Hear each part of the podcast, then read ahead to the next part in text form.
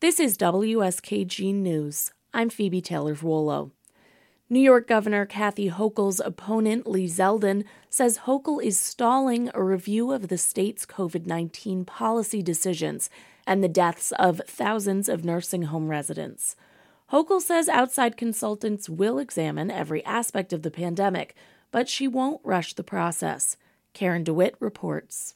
Zeldin, a Republican who currently holds a congressional seat representing parts of Long Island, was joined by members of the group Voices for Our Seniors. It's made up of relatives of people who died in nursing homes early in the pandemic. He says Hochul is deliberately delaying the investigation until after the November 8th election for governor. Kathy Hochul's dragging her feet because of politics and because there's an election coming up on November 8th in my opinion, that's the reason why we're not seeing this advanced. Zeldin, a former U.S. Army officer, says after a military action, an official accounting is done to determine what lessons can be learned for use in the future.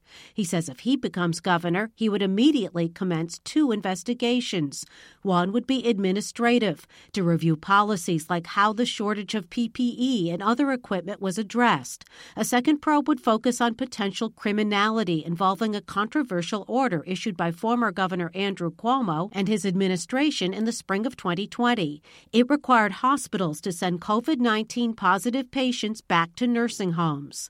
A report by the state attorney general found that Cuomo and his health commissioner undercounted nursing home deaths by half during that time period.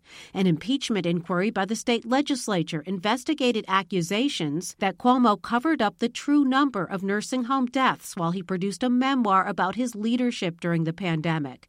Cuomo has denied that he was involved in a cover up.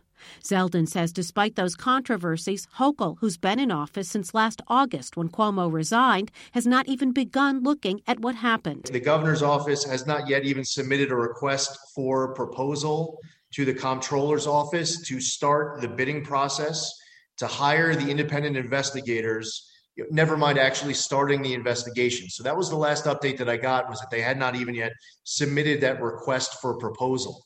So this is a delay that is inexcusable. Zeldin says Hochul was lieutenant governor during the time when pandemic policies were made and bears some responsibility.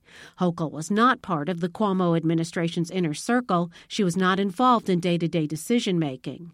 Hochul said in May that she would soon appoint a blue ribbon panel to look at the pandemic policies, including the nursing home deaths. And actually, we have uh, outside consultants that will be working with us to examine every aspect of the pandemic uh, the good, the bad, the ugly, because I have to be able to leave future governors what was learned and a spokesman for the governor, Brian Leswing, says Hochul has also worked to pass laws strengthening protections for nursing home residents and invested $20 billion in the state budget for improving the healthcare workforce over the next several years. The governor said in May that she would not rush the review process, though. It's going to take some time, but I believe that history deserves to have a true record of what would happen here, and I want an outside look at it. She has taken no further action since. On July 11th, Hochul said a request for proposals would be going out soon. The governor, who leads Zeldin in the polls and who has millions of dollars more in her campaign war chest, said she's not feeling pressured to act more quickly. In Albany, I'm Karen DeWitt. For news anytime, you can go to WSKG.org. I'm Phoebe Taylor of Vuolo.